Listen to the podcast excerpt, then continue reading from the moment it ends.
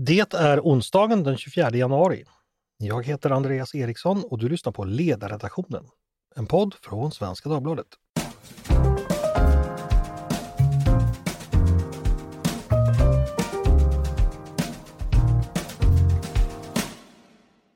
Varmt välkomna till oss igen. Igår publicerade vi på Svenska Dagbladets ledare den tredje delen i en granskning av Sametinget som Peter Wemblad har gjort. Det är en ganska kritisk granskning, eller vad sägs om rubriken och ingressen till den första delen? Det luktar illa från Sametinget. Kaos, rättsröta och nepotism.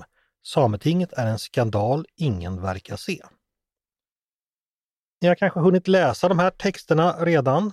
Annars rekommenderar jag förstås er att göra det. Men jag tänker också att det finns ett värde i att sammanfatta och analysera dem och dra slutsatser kring vad som kommer fram med dem.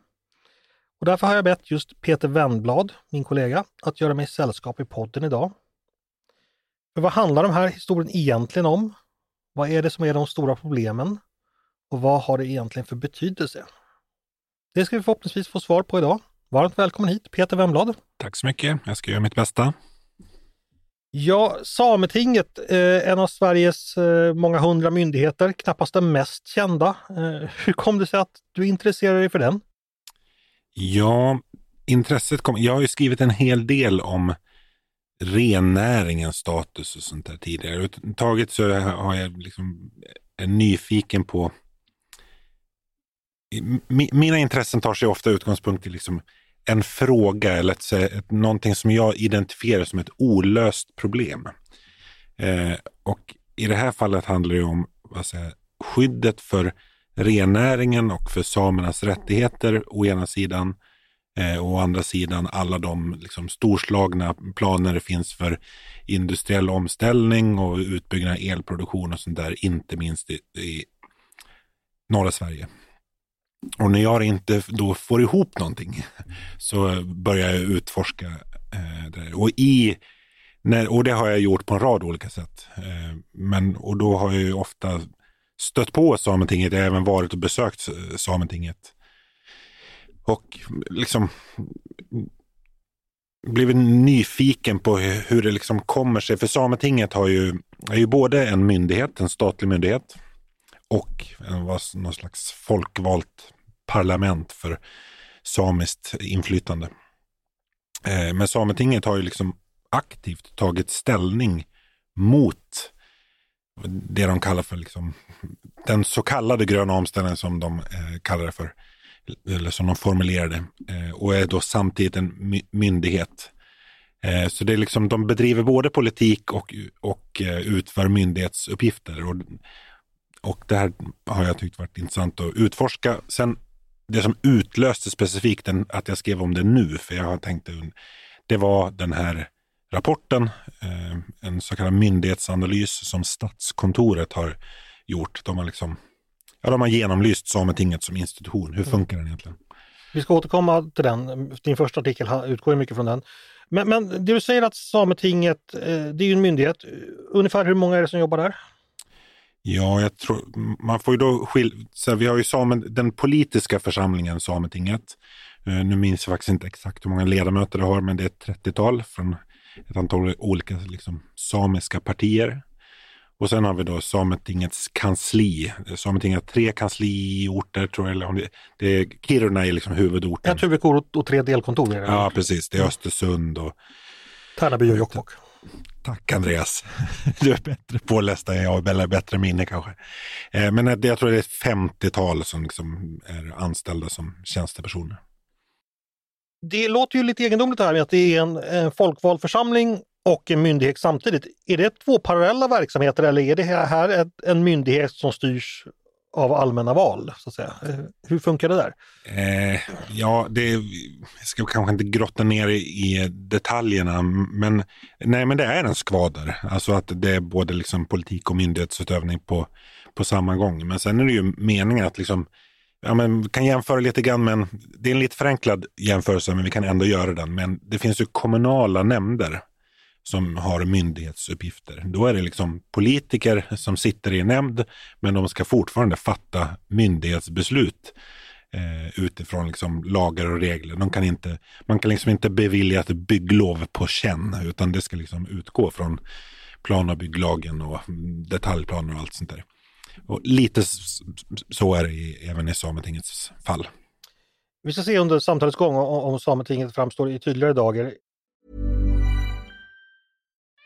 We love our pets, but when the floor is covered in fur, that's harder to love. Eufy X10 Pro Omni Robot Vacuum has powerful 8000 PA suction to make hair vanish from floors in just one pass. Plus, the roller brush has automatic detangling for easy hands-free maintenance. Want to know more? Go to eufy.com. That's EUFY.com and discover X10 Pro Omni, the best in class all-in-one robot vacuum for only $799. Jag tänkte vi ska gå igenom dina texter som då är tre till antalet, eh, en efter en. Och i den första så handlar det ju ganska mycket om den här eh, eh, myndighetsanalysen som, som eh, Statskontoret har gjort. Vad är det man skriver där? Ja, i korthet att det är en myndighet som är genomsyrad av liksom, korrupt agerande, att det finns liksom, parallella rättssystem, alltså att man liksom inte fullt ut accepterar eh, svensk lag och svenska, svenska regler. Politiker som lägger sig i vad säger, kansliets myndighetsbeslut. Det är kort och gott väldigt grava missförhållanden. Alltså jag har läst många torra eh, liksom riksrevisionsrapporter och andra typer av myndighetsdokument eh, genom åren. Men det här är, det är väldigt graverande. Dessutom har jag fått ut en del liksom bakgrundsmaterial där man, Statskontoret har genomfört många intervjuer med, liksom, med personal på kansliet, med liksom andra myndigheter som har med Sametinget att göra och det är, det är liksom förödande kritik skulle jag säga. Men den har ju också dykt upp i rapporter från Riksrevisionen och Ekonomistyrningsverket.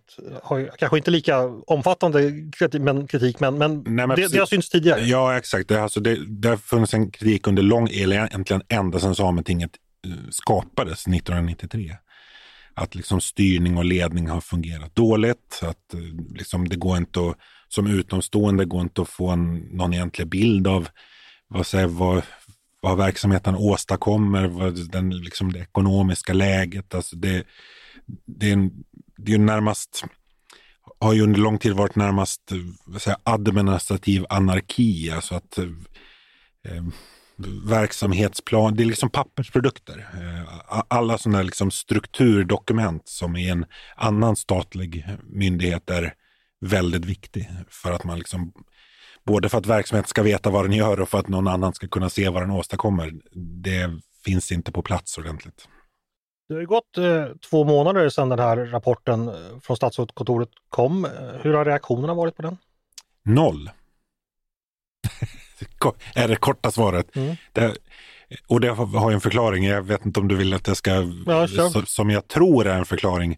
Eh, och det här är ju en ytterligare dimension av det här. att Alltså att Sametinget har fått misskötas under så lång tid. Min slutsats av det är ju eh, att det handlar om en liksom beröringsskräck från, från statens sida. Där man liksom inte tydligt vågar gripa in.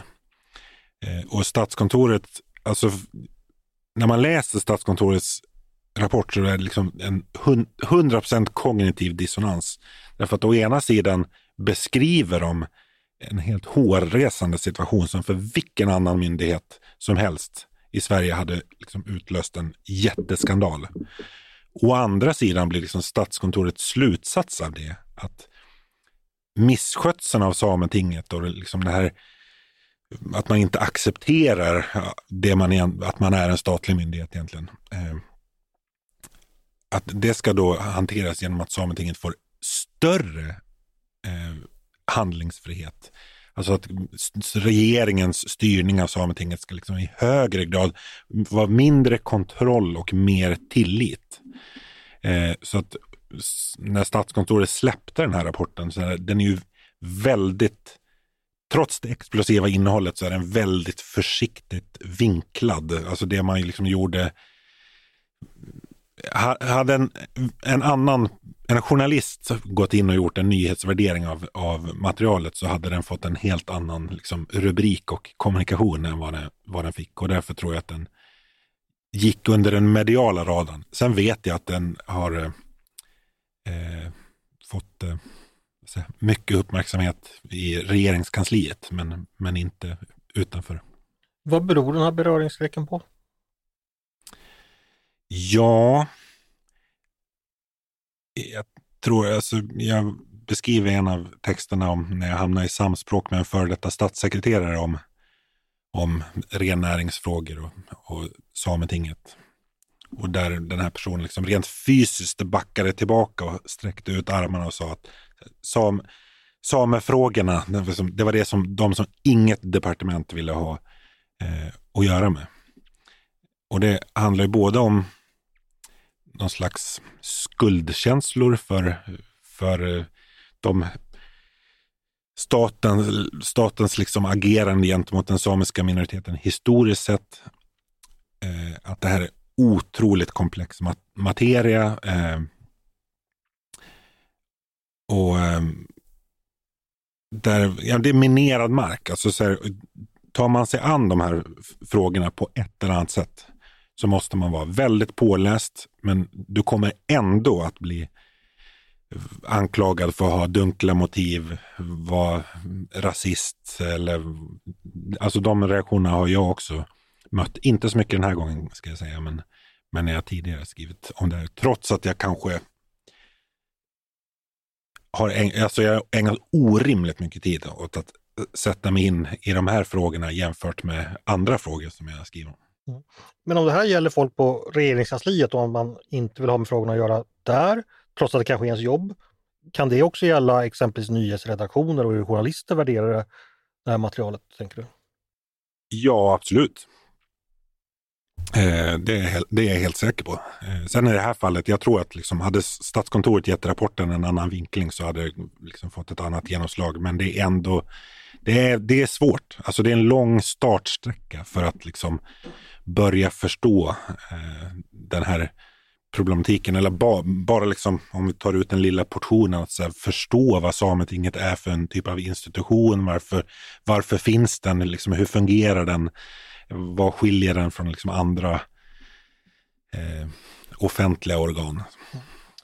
Eh, vi ska gå vidare i, i, det du har skrivit då. Och den andra delen då, eh, det handlar ju då om konflikter mycket på, på, på kansliet. Och här, här vet ju alla som, som, jobbar och bevakar det här att när det handlar om personkonflikter får man ju tänka till när man, när man skriver och, och fundera och sådär. Men vad är det du har, har hittat här och hur, hur, har du jobbat när det gäller de frågorna? Du kan berätta vad caset handlar om.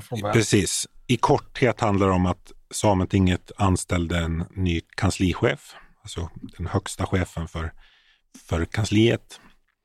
Eh, och som efter bara några månader eh, hotades med avsked och bakgrunden var då att eh, den här kanslichefen hade uppmärksammat och försökt att stoppa vad han tyckte var eh, liksom misstänkt korruption. Han polisanmälde ju även Sametingets, delar av Sametingets styrelse för det. Mm. Och vad hände då? Eh, ja, det, alltså det, han blev ju enligt honom själv och det här är, har precis som du säger en, en personalkonflikt är svårt att skriva om så man måste ju liksom få saker och ting bekräftat från annat håll. Men jag har haft ett, liksom, ett bra material eh, som har gett stöd åt, åt hans berättelse. Eh, är ju att han, han blev ju mer eller mindre utmobbad eh, från sin... Och som sagt, de, Sametingets styrelse gick till Statens ansvarsnämnd och försökte få honom avskedad eh, på grund av att han för bristande lojalitet och att han misskötte sitt arbete. Så, eh, det här avslogs ju förstås, men det slutade med att han blev utköpt. Av. Mm. Och hur passade det här enskilda ärendet in i, i, den här större bilden som du har fått från, från rapporter? Varför, varför är det här en viktig pusselbit att rapportera de, det, här, ja, det här hänger faktiskt ihop. Därför att den här konflikten mellan eh, Sametingets styrelse och kanslichefen det var bakgrunden till att den nuvarande regeringen, när den tillträdde, bad Statskontoret att göra en myndighetsanalys. Eh, så att egentligen kan man säga att Statskontorets eh, rapport bekräftar ju det som eh, kanslichefen försökte stoppa, det vill säga korrupta beteenden och parallella rättsordningar. Sen leder det här fram i, i, i sista delen till att du drar så att säga slutsatser och då handlar det ju om, kort och kort om, är ju då att du menar då att, eller vi menar, det är, det är vi som skriver, att eh, Sametinget eh, bör få mindre befogenheter och makt. Eh, vad är det för befogenheter och makt som Sametinget har idag? Ska vi bara börja där? Ja, eh, och det är också en viktigt skäl till varför jag tyckte att det var relevant att skriva om en så här liten myndighet. Eh, eller gör, skriva så mycket om en så liten myndighet. Och det är ju att Sametinget har ju tilldelats med tiden allt fler uppgifter, myndighetsuppgifter. Eh, och dessutom är det ju så att Sverige har infört något som heter konsultationsordning, det vill säga att Sametinget måste liksom konsulteras varje gång en myndighet eh, eller en länsstyrelse ska hantera ett ärende som på något sätt som påverkar rennäringen eller liksom samebyarnas verksamhet. Och det är en hel del som, som gör det kan man ju kortfattat säga. Och den här konsultationsordningen är dessutom på väg att utvidgas till eh, kommuner och regioner. Så, så, så att Sametinget har blivit, eller håller på att bli också, eller fortsätter att bli en allt viktigare eh, maktfaktor. Med konsultation, handlar det om veto i praktiken? Eller? Nej, det handlar inte om, om, om eh, veto, men deras ord väger ju väldigt tungt. Vi har ju det liksom konkreta fallet till exempel som var omdiskuterat under hösten med Jämtlandstriangeln när det gäller de här fjällturismen. Eh, ja, det, det, var inte, det var inte formellt inom konstellationsordningen, men, men där kan man ju säga att så här, rennär, framförallt rennäringen har ju ett liksom starkt rättsligt skydd. Så att om, en, om Sametinget säger att nej men den här verksamheten, att bygga det här vindkraftverket eller dra den här elledningen, alltså det går inte att förena med den här samebyns verksamhet, ja, då, är det, då, har, då får det betydelse. Vilka typer av frågor eh, annars, nu nämnde du fjällturismen, men annars kan det gälla där Sametingets ord väger tungt, eller deras åsikt väger tungt? Ja, det återstår väl lite grann att se, alltså just för att den här konstellationsordningen är ju ganska ny. Eh, och, eh, och, när det gäller kommuner och regioner så är det ju, har det inte införts ännu, men alltså i praktiken är det allt som på ett eller annat sätt rör eh, samebyarnas verksamhet och eh, rennäringen. Så att det kommer ju, även om det inte är liksom jättemånga ärenden eh, just nu, så det kommer ju bli allt mer i takt med, med inte minst liksom, omställningen. Men, men då har vi då dels att eh, Sametinget är en misskött myndighet där, där nepotism och korruption härskar menar du då och dels att de har de här befogenheterna. Om vi kombinerar ihop det, vad är det du ser framför dig? Vad är det som gör att så att säga, man kan tänka sig så här, det kan vara en jättevanskött myndighet men de kanske har en, det kanske ändå finns en poäng i att deras ord ska väga tungt även trots allt det. Eh, varför, vad, vad, vad, vad blir problemet så att säga? Ja, alltså hur ska man sammanfatta det? det min slutsats av det här arbetet jag gjort är ju att en, alltså en myndighet, den här myndigheten är inte, eh, har inte förmåga att hantera det, de, den makt och de befogenheter som den har tilldelats.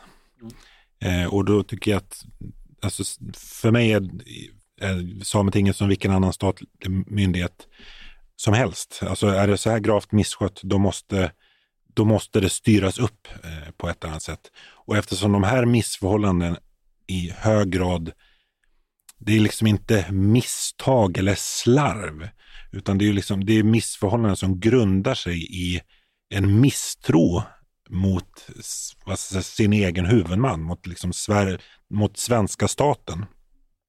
Då kan inte svenska staten delegera uppgifter till en mer eller mindre liksom separatistisk, skattefinansierad separatistisk verksamhet. Okej, för, för det, det här börjar bli brännande. Man kan tänka sig att en, en kommun är misskött. Mm. Då skulle ju ingen säga så här, vi lägger ner kommunen och låter den uppgå någon annan. Då skulle man säga att vi styr upp kommunen, eller sätter, vi anmäler de som har gjort fel och avskedar dem, och så här, men kommunen ska finnas kvar. I det här fallet ty, tycks du mena som själva, är det själva konstruktionen som inbjuder till att sådana här missförhållanden uppstår? Eller hur, hur tänker du kring det? Eller är det en kultur som ja, inte... Jo, alltså den, den här att det både är en politisk församling för, för inflytande och som håller på med myndighetsutövning, det bäddar ju för, för gränsdragningsproblem, så mycket kan man väl säga. Och de, de förvärras väldigt kraftigt av den här eh, misstron. Statskontoret drar ju slutsatsen, ja men då, de drar ju då den här slutsatsen att de ska få ännu större handlingsfrihet. Men jag tycker inte att, alltså, det hade varit en sak om Sametinget liksom finansierade sin egen verksamhet, tog upp sina egna eh, skatter, liksom fattade beslut som bara rör alltså, samiska frågor inom citationstecken. Men det gör de ju inte längre eh, i och med den här konstellationsordningen, utan de har väldigt stort inflytande på hela Sveriges utveckling. Så att säga. Men är inte det ett uttryck för att eh, samer och, och so, eh, förutsättningarna för, för samiskt liv i Sverige ibland helt enkelt historiskt har stått varit i konflikt med varandra och att detta fortfarande råder. Här, här, här finns ju en politisk tolkning att det rör sig om en svensk eh, kolonisering, eh, kolonialt maktutövning så att säga. Finns inte den konflikten där? Att, att, eh, att ibland så kanske det som är bäst för hela Sverige inte är bäst för samerna helt enkelt? Ja, absolut. Intressekonflikten finns i högsta grad. Eh, och den har jag, det, det har jag ju skrivit om. Och den måste ju lösas politiskt. Ja, exakt. Och det, och det är det jag menar att den har, det har aldrig gjorts några liksom egentliga försök om att lösa ut den om det ens går. Eh, men man får ju åtminstone ta det, så, ta det så långt det går. Hej, jag Ryan Reynolds. At Mint Mobile, we like to do the opposite of what Big Wireless does. They charge you a lot. We charge you a little. So naturally, when they announced they'd be raising their prices due to inflation, we decided to deflate our prices due to not hating you. That's right. We're cutting the price of Mint Unlimited from $30 a month to just $15 a month. Give it a try at mintmobile.com slash switch. $45 upfront for three months plus taxes and fees. Promo for new customers for limited time. Unlimited more than 40 gigabytes per month. Slows. Full terms at mintmobile.com.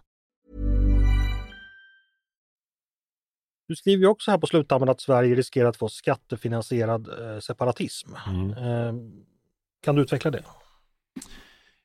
Ja, men alltså Sametingets politiska ledning agerar ju i hög grad som att eh, man är en säga, stat i staten. Eh, och där man liksom underkänner att man är lyder under eh, regeringen. Så i den meningen så blir det ju en, en form av, av separatism, för, men för svenska skattemedel. Eh, vad bör regeringen göra? Ja, som sagt, det här är ju fruktansvärt komplexa frågor. Så jag har liksom inget, eh, kan inte peka på var man ska placera Alexander-hugget.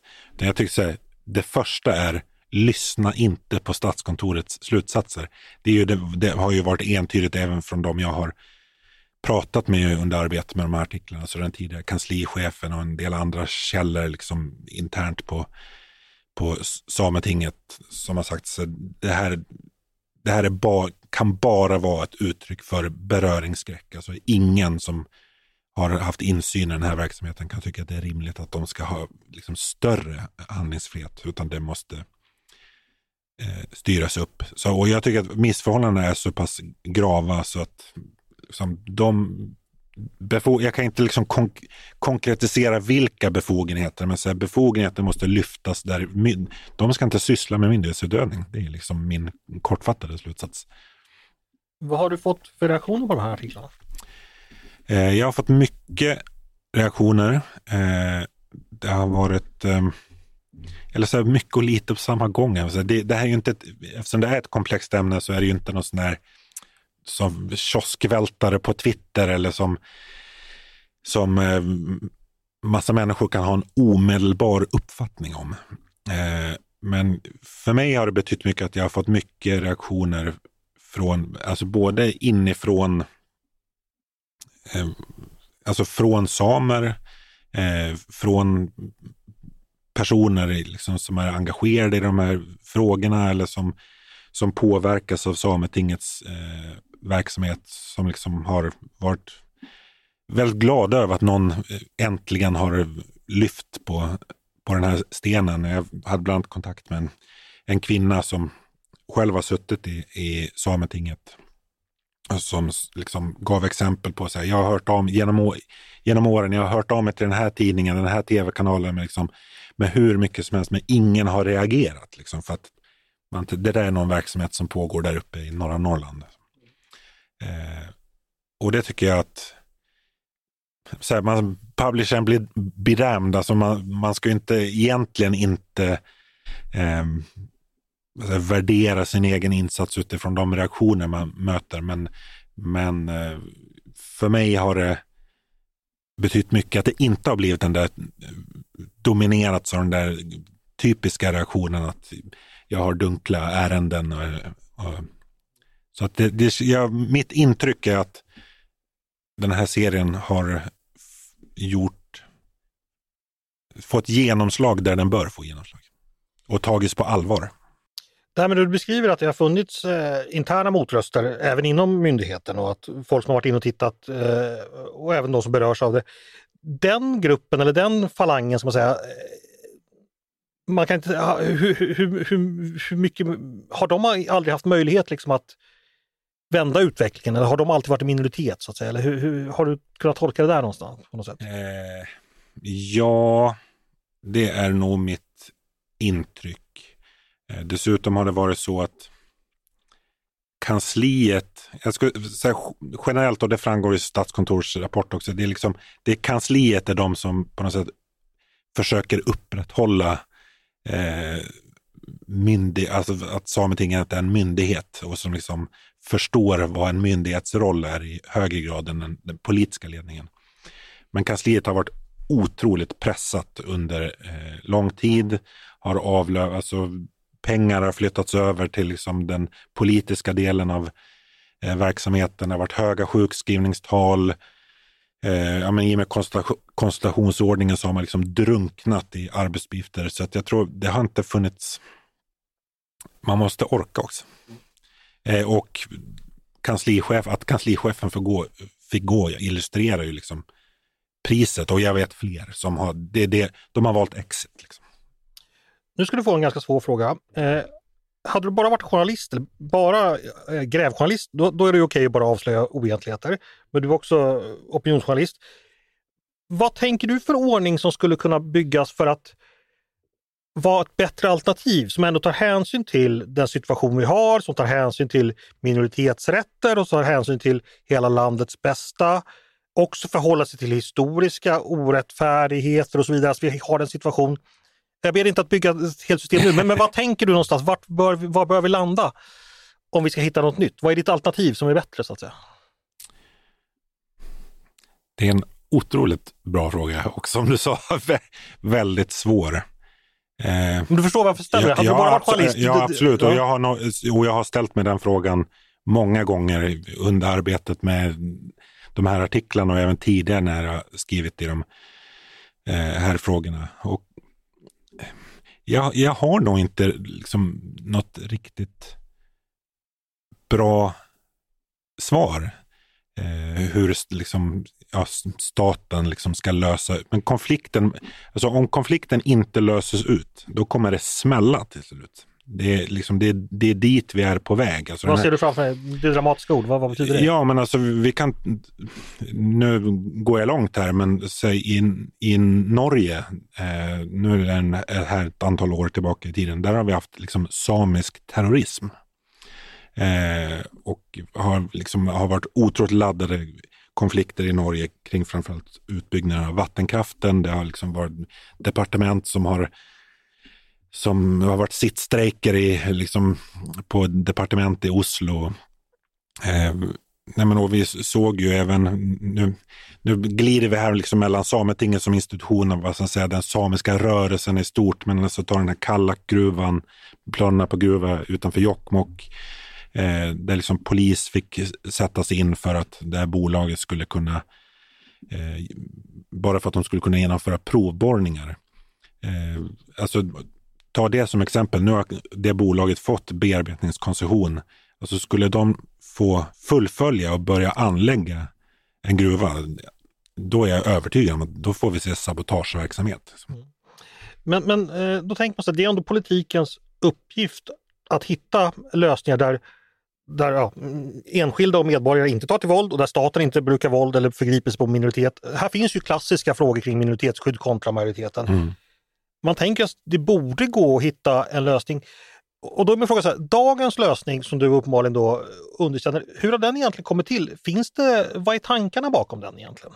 Ja, vad, vad menar du då? Med, med att Sametinget som institution finns och att den, de har fått de befogenheter de har fått och så. så, så vad, vad, vad, vad är tanken bakom den? Alltså, alltså eller har det bara blivit som det blivit? Ja, alltså det bottnar ju att vad säger, samerna erkändes som som eh, en liksom nationell minoritet, den här liksom rättsliga urfolksstatusen, eh, om liksom konventioner som Sverige har skrivit under, alltså som har följt av, och ändå ska sägas har ju liksom svenska staten hållit emot lite grann när det gäller, det är ju många som kräver att eh,